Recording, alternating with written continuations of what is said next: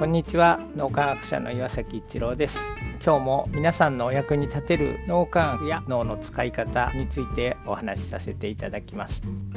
プレイヤーが最近池上さんの歴史の Audible にはまっていろんなつながりが分かるそれは国ごとのつながりだったり歴史的な背景のつながりだったのが分かる。学校で歴史とか言うとなんか年号を覚えるとこから始まりますけど そうじゃなくてやっぱりこうつながりが見えてくると分かりやすいし自然と興味持ちやすい。脳は記憶をする時に2つ1つがあの場所記憶っていう。場所って動物にとってはこのどこに餌があるとかどこに行ったらら敵がいるとか覚えとかないとそれこそ自分の命に関わるのでその場所記憶を覚えるように発達してきた。もう一つがエピソード記憶って言われてるものでストーリー仕立てで覚えていくと覚えやすい。池上さんの場合はやっぱりエピソード記憶なんだよね。あれいろんなつながりが見えてくるっていうのは。エピソードで教えてくれてるのでだから余計に分かりやすいし興味持ちやすい。ちょっと最近の論文を調べたらエピソードって実は単体のエピソード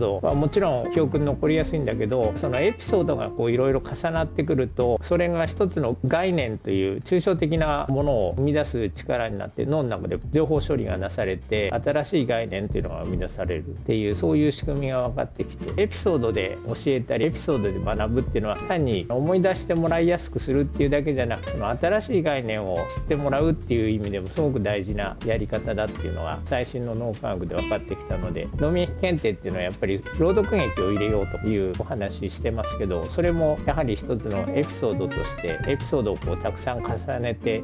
いくことで脳民液でどうして世界観が変わるとか幸せで豊かな人生になっていくのかそういう脳の使い方になるのかっていうのは新しい概念を受講者の人に知っていただくっていう意味で効果的なやり方なんじゃないかなというふうに思いました。はい、ということでエピソード記憶というかですねエピソードっていうのを非常に大切にしていただくとまた脳に大きな変化を与えるきっかけになると思います。